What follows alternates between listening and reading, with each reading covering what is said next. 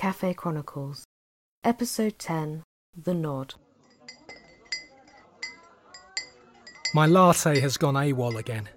I momentarily consider raising my left hand to catch Phil Collins's attention as she returns to the bar with an order from one of these central tables. But once again, she walks right past without glancing at my toilet table.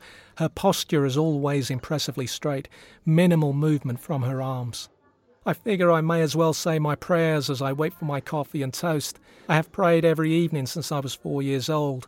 Until the age of eight or nine, I was set on becoming a priest and combining that with playing for Liverpool, which in those days when all matches kicked off at 3 pm on a Saturday would have been possible. These days, I tend to say my prayers in the early evening, not wanting them hanging over me until I go to bed. A far cry from the days when I would kneel down and pray by my fold up bed in the old family bedsit, the considerable challenge of trying to find any space to kneel down in a bedroom where the entire family slept, often delaying my prayers. At my Catholic school, my teacher in my final year at infants told us that we had to nod whenever we said Jesus' name during our Hail Marys. I embraced this right away, but over the decades, that commitment to the nod left me with a borderline tic when I say those Hail Marys every night. If I don't feel the nod is as pronounced as it should be, or if I feel the nod comes before I say Jesus, I repeat the line leading to the nod until the nod and Jesus are in sync. Some nights there are a whole sequence of failed nods before I'm satisfied with the nod. I wonder if any of my old classmates from St Mary's in Clapham, those that continue to say their prayers, remain as committed to the nod as I am. I remember becoming convinced during Christmas 86 that the nod was becoming something of a problem. My nod was really all over the place. Prayers were aborted, nods dismissed and re nodded. The nod was coming between me and my enjoyment of the Hits 5 double album cassette I got that Christmas, which featured Miami Vice star Don Johnson's Heartbeat, not to be confused with Nick Berry's own Heartbeat track, which came some years later.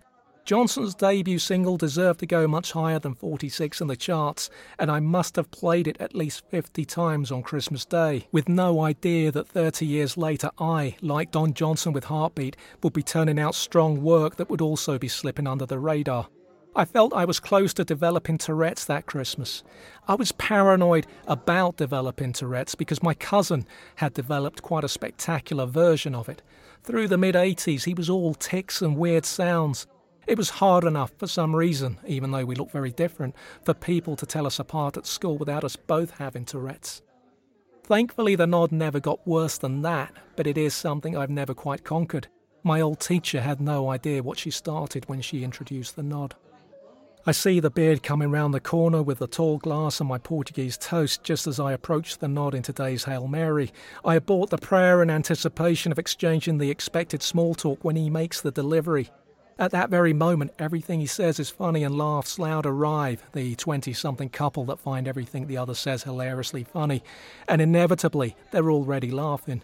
The beard welcomes them in, makes some quip inaudible to me that has the laughing couple both giggling right over my latte and toast. The beard throws me a look as if to say, Are you watching this? You see, I'm a funny guy when given the opportunity. I'm unimpressed. Getting a laugh from this couple is worthless. The trio chuckle again. God only knows what germs are raining down on my latte and toast. Finally, the beard brings my coffee and toast over, and our brief small talk is drowned out by the racket from everything he says is funny, and laughs loud as they take it in turns to laugh as they pull in their chairs by a single table by the pulled back retractable doors. I stir my latte and resume my prayers.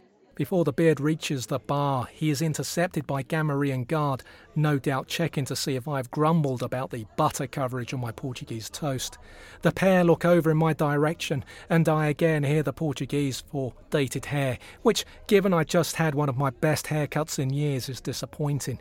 You'd have thought any reference to my hair would have taken the new haircut on board. My nod and my Jesus are in tandem. Gamarian, still looking at me, his expression as sour as it can be, seems momentarily taken aback by something. And then he nods back at me. It appears this troublesome nod of mine might have inadvertently led to a breakthrough with this difficult waiter.